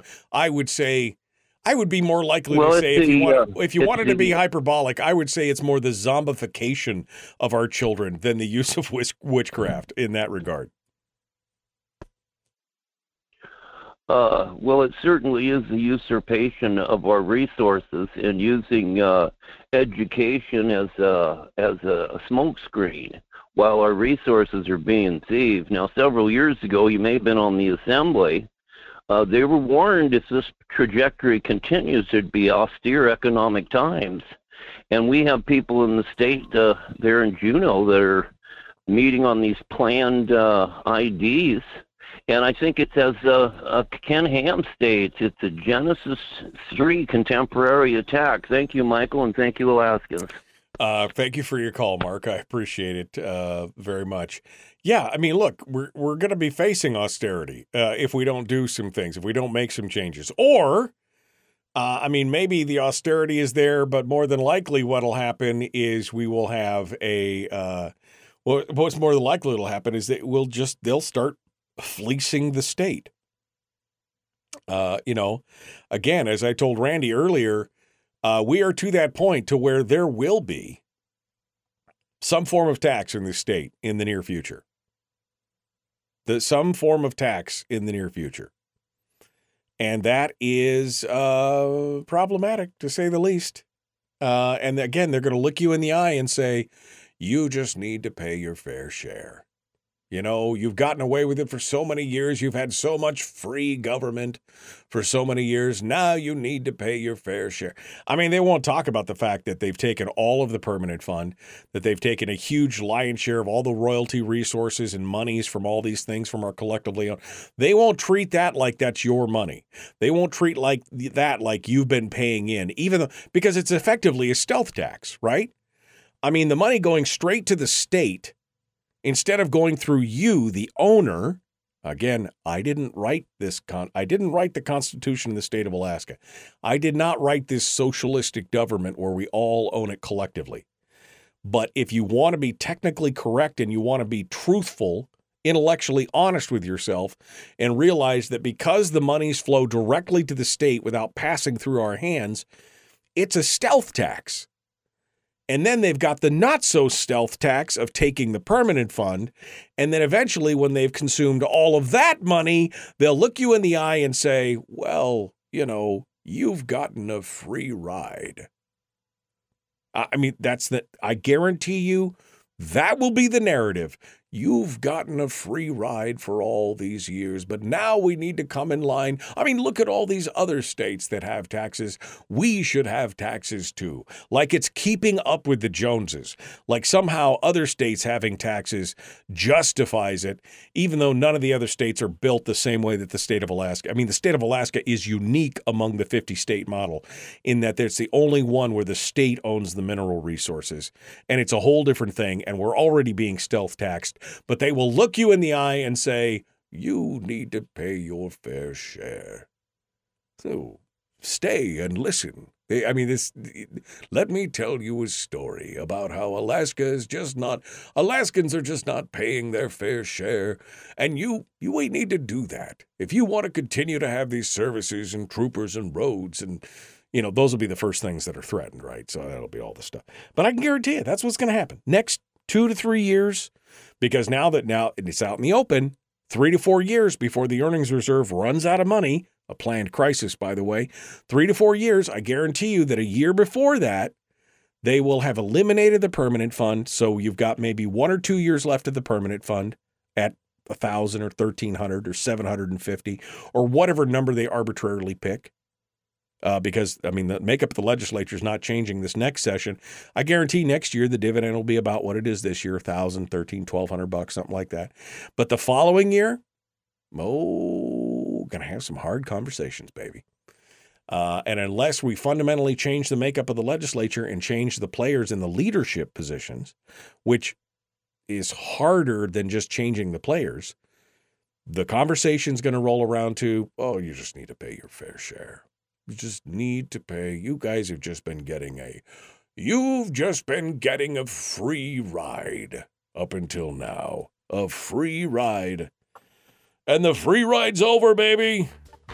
The free ride's over. All right, one more segment. Um, all right, why not? Ask me anything in the next segment. Uh, we're, we're I'm talking about doing an A M A here in the near future, which is an Ask Me Anything online. Couple hours of just talking about whatever. Let's get a little taste of that. So you got a question for me? I will answer those questions in the next segment. Anything, any, whatever you want. Ask me anything. nine oh seven, four three three, three one five zero via email, me at Michael Dukes Show dot com, or in the chat room as well. We'd love to hear what you have to say. Common sense, liberty-based, free-thinking radio, The Michael Dukes Show.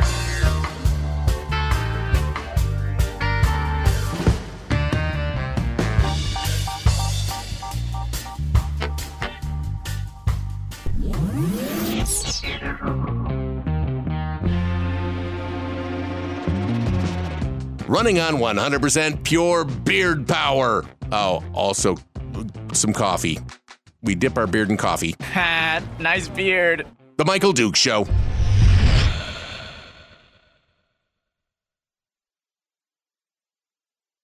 All right, in the chat room right now, in the in the break. Um What is my, what is this? What is my fair share of services not rendered, says Timothy. Uh, the only services always in danger of cuts are those the state government are actually constitutionally responsible for. Never are subsidies in jeopardy. He's exactly right. It's always troopers, schools, and roads. Don't you want this? I mean, remember Natasha von Imhoff's whole rant about how, oh, the bridges will collapse and there will be no troopers for any, and nothing about any of the fluff or the ancillary things or these other programs that are created or, you know, anything else. It's always about schools, roads, and public safety. Those are the things that are always threatened. That, I mean, that's the thing. Those are the things that are always threatened. Ugh. Uh, Brian says, A M A, where in Alaska would you like to go see that you have not done in your life before? Uh, it's a good question. I'll answer that here in a second. Let me put the little asterisk here so that I can pull that back up here in a minute. Um, Jeannie says, what the hell is Peter Machicki doing? Uh, Peter Machicki, just d- mayoring? I don't know. What, what, I don't, I haven't heard anything. I haven't heard a thing. Um... Is there anyone in this chat room who is willing to type out that they do not want a balanced budget and that they would rather have a deficit where the state of Alaska is sucking more into our C B R? Just wondering. That's the thing. That's not what people are saying, Randy. And again, you hyperfixate on one thing that may be in and of itself good, but it is not the end-all be-all. You act like because it's a balanced budget, we're all saved. And that the death of the permanent fund is fine. As long as it's balanced, do whatever you want. Murder puppies and butterflies, it's all fine as long as the balanced budget, you know, whatever you do in your spare time is fine. Um, how do we pay for a lawsuit that challenges the legality of holding the budget from the House until the last six hours of the session, like Senator Schauer would like to see done? I mean, you're going to have to, they would have to, you'd have to get an attorney that'd be willing to take it. Although Jeannie has talked about in the chat room filing a bar complaint uh, because there are three attorneys in the Senate, three different attorneys, and each one of them should know that ethically that was, that I mean, basically they were breaking not technically the law, I guess the rules of the, the rules of the legislature. Uh, but there's, you know, they have an ethical responsibility to uphold those rules and laws. And by not doing so, there may be a reason, you know, you know, there may be a reason.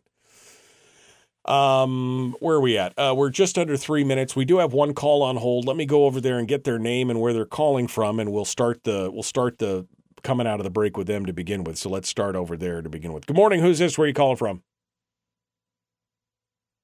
Uh, this is Mike, and I'm in Wasilla. Okay, Mike in Wasilla. You hold the line. I am also Mike in Wasilla. So we're twinsies. He, twinsies. I mean, we're not identical because I'm Michael and he's Mike, but we're, you know, we're paternal twins. We, you know, so it's fine. Um, Jeannie's got a question for my A M A as well. And then Jeannie talks about ethical code of conduct.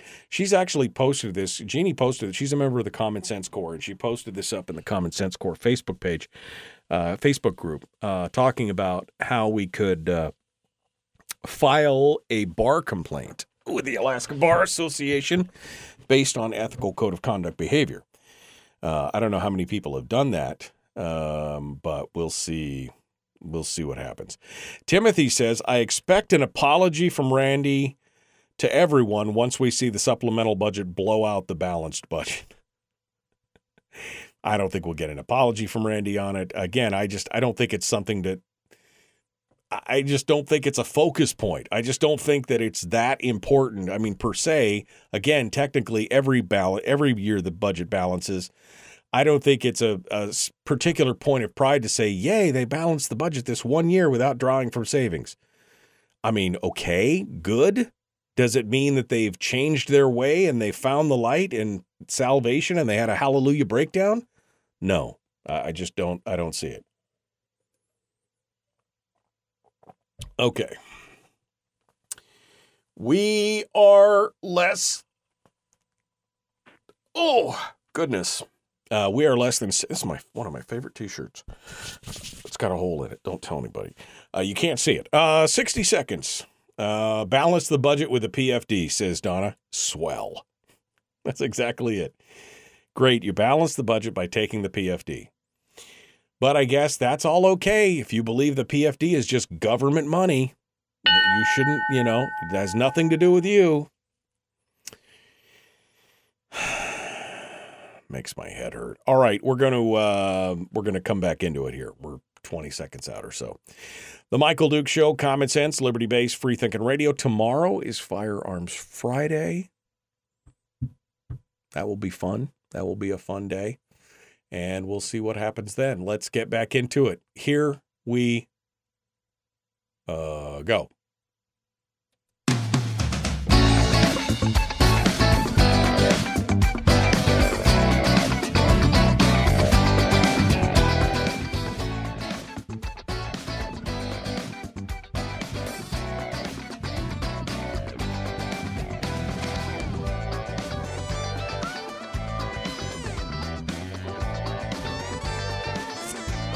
Okay,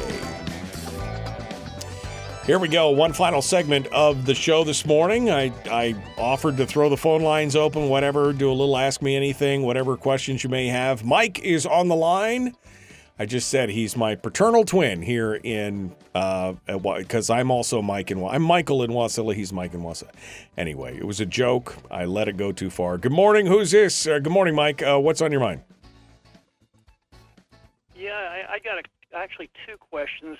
One would be, as I understand, this whole playing with the P F D started with a governor, I can't remember his name now, and they took it to the Supreme Court, and it's against Alaska state constitution what they're doing, as I understand it.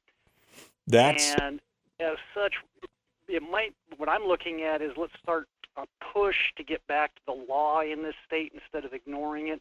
Uh, I, I'm familiar with the guy that's got the the... a lawsuit going with the grand jury down in the Kenai, and pushing on that might help in as much as if we got back to the law, it would just solve so many problems in this state across the board. I mean, I'm not even going to go into the long list, but that would be the first thing that would be affected. And the second one is is a question that a, probably a lawyer could answer, is could the citizens of the state of Alaska file a class action lawsuit in federal court for breaking for the state breaking their own laws?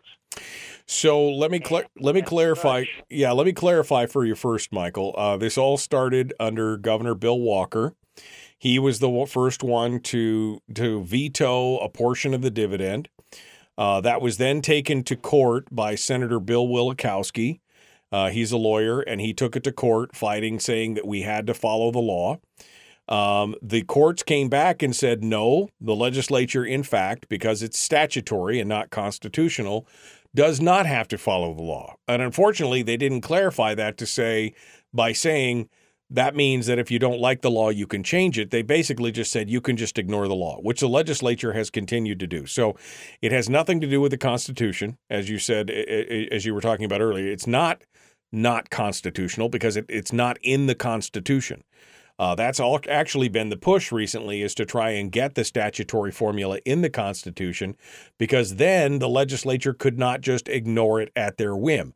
Now, the question about a class action lawsuit, um, that's been discussed. Uh, I think you'd have a hard time again, because that precedent has been set by this judge to say they don't have to follow the law. So really, there's nothing to challenge them legally on.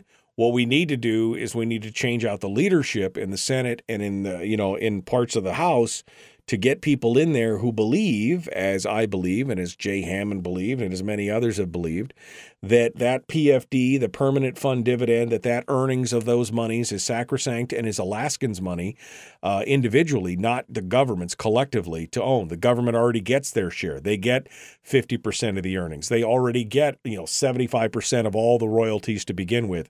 So, yeah, I mean, I think that would be a, a case that we could talk about. But we need to change out the leadership and the and the movers and shakers in the legislature who are holding to this old ideal of that's all our money and we need to spend it on government. Uh, the only the only question I guess I would kind of have, you know, and, and that all makes complete sense to me. But as I understand, according to the way the Constitution's put together, is the minerals belong to the state. You don't really even own the minerals under your under your property in most cases, and as such is in belonging to the state or the people of the state. And you know, I, I don't know whether a case could be made for that or not. Um, you know, I'm not a lawyer, um, but I'm I'm sitting here watching even in uh, the little uh, local courts in Palmer and Wasilla, where they're just ignoring laws, and, and you know, in one case they cut a three-time felon loose. He had, I don't know, fifteen or twenty felonies, and had him pay twenty percent of the restitution of the money he had stolen from people. No time in prison, nothing. And uh, it, it, it's across the board. He's not the only case. I've heard of case after case after case of this kind of a thing. Um, and that's what I was talking about, is, you know, right. Getting back to the law in this state. And, and it's, well, we've drifted so far away from it, we're making California look like pikers.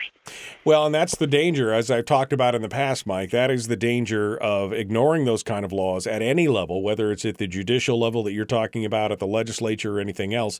You damage our form of government more and more because you create that old form of Irish democracy where nobody has any more respect. Since everybody's ignoring the law, everybody stops following the law, and that's part of the problem, and it definitely is a case here. But I think what you're talking about with the legislature, you're right. The the the rights, the mineral rights, are collectively owned by the states. We as citizens collectively own it, um, but you know uh, that doesn't really do us any good. That's why Hammond put that whole thing together and, and really pushed hard to get the permanent fund dividend in there so that Alaskans got some compensation for their loss of personal mineral rights, and they also had skin in the game, so to speak, uh, to make sure that they could hold back the size and scope of government. And that's being thwarted right now by a handful of people in the legislature who have decided that that money is better spent by them than by you and I. So um, thanks, Mike. I appreciate you calling in today. Thanks for being part of it. Not a problem. You have a great day, sir. Appreciate, uh, appreciate hearing from you. All right, a couple of questions from the chat room for the A M A today. I just said, you know, if you want to ask me anything, feel free to do so. Uh, Jeannie says, what would you do with your P F D if it was the full five Gs? The full five, it's almost five thousand dollars, right, in a P F D. Um, well, I, I mean, I think I would put it in savings. Uh, I would may, you know, maybe I would pay off one of my vehicles and, uh, and then be I'd be debt free. I mean, I have almost no debt at all. So I'd probably put it in my vehicles and then put the money in the bank and expand it to use it for other things, investing in real estate and some other things. Uh, but there were years, Jeannie, there were years. In fact, up until um, twenty fifteen, I actually was able to take all the dividends that we received that year and put them in the bank. Um, and that helped bolster our lives over the last ten years uh, when times got tough or times got tight. Um, because every year prior to that, I was always spending it on heating oil, tires, uh, you know, wear and tear in the vehicle, putting some more food away for the winter, you know, buying, buying, uh, you know, several hundred or a couple thousand dollars worth of canned food or things like that, that we would use throughout the year. I was always spending it on something else. Um, but if I got it today, if I had the full P F D today, Um, I would probably, you know, again, bank most of it in, in savings and then utilize that to, you know, maybe for a down payment on a new piece of property, or I would expand my business or do some other things. I, I would have some options uh, there instead of just, uh, which is basically what I'm doing with it now. I would just have more to do with it now, essentially. So thank you, Jeannie, for that question. Uh, Brian says, what or where in Alaska would you like to go see that you have not done in your life? Um, I've never been to Southeast. I've been to Juneau once when I was a kid and then later on when I was an assemblyman, but essentially I was just in Juneau for a day. I would like to see a little bit more of Southeast. I'd like to see Ketchikan. I'd like to see Sitka. I'd like to see some of those places just to visit and, and to check it out. Those are places that I've never been. I mean, I've been down on the uh, been down on the uh, uh, uh, the Aleutian chain. I've been in the Aleutian chain. I've been to King Salmon. I've been to Dillingham. I've been to, you know, parts and pieces there. I would like to go to Nome too. I'd like to go to Nome to see Nome. But uh, other than that, uh, I've seen most of the places that I would like to see in Alaska. Um, but I think Southeast would be a good one that I just I really haven't spent any real time at. I've been to Petersburg, I've been to Juneau, um, but I'd like to go to Ketchikan and and and uh, Sitka. I've been to Skagway, um, but I, I I think that would be a fun place to go. That would be a fun time and a fun place to go and just to see a little bit more of uh, of Alaska. That'd be a great thing. So there you go. Um, there you go. That's it. I gotta, I, I'm out of time for today. Thank you for the questions. That was fun. But uh, we're out of time. We gotta go. The Michael Dukes Show. Common sense, liberty-based, free-thinking radio. We will return tomorrow with Firearms Friday. Be kind, love one another, live well, enjoy yourselves. Hey, don't forget to hit me on YouTube. Subscribe and ring the bell. We'll see you tomorrow. Brian says, you would not buy a gun with a full P F D? Well, you know, I mean, I guess you can never have too many guns, but I'm pretty, I'm pretty happy with where I'm at. I don't really need that necessarily. I mean, it would be fun, but, you know. Um, what happens if I violate a statutory law? What would be my penalties? I mean, if the legislature's not required to follow law, why am I, says Timothy? Because you're not one of the special people. Only the special people can break the law with impunity, those legislators. They're the only ones that can, they're the only ones that can break those laws with impunity because they're special. They know better than you how to spend your money, my friend. All right. I'll see you guys tomorrow. Have a great day. Hit YouTube. Subscribe. Ring the bell. Ooh, getting so close.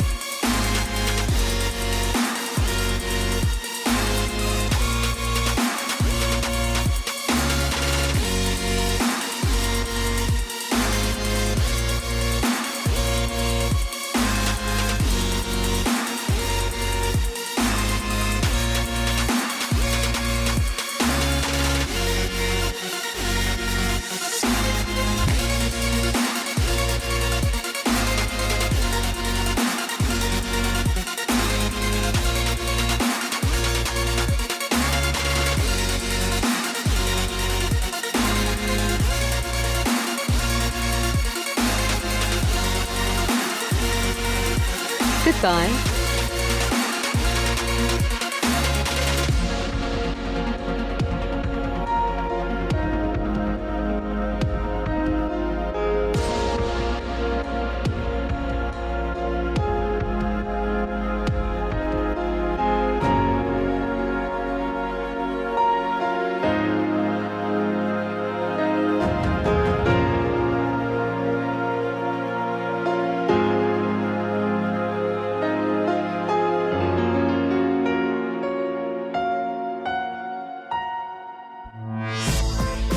We've shed our terrestrial radio skin, and now we are slimy lizard internet people. It's the Michael Dukes Show.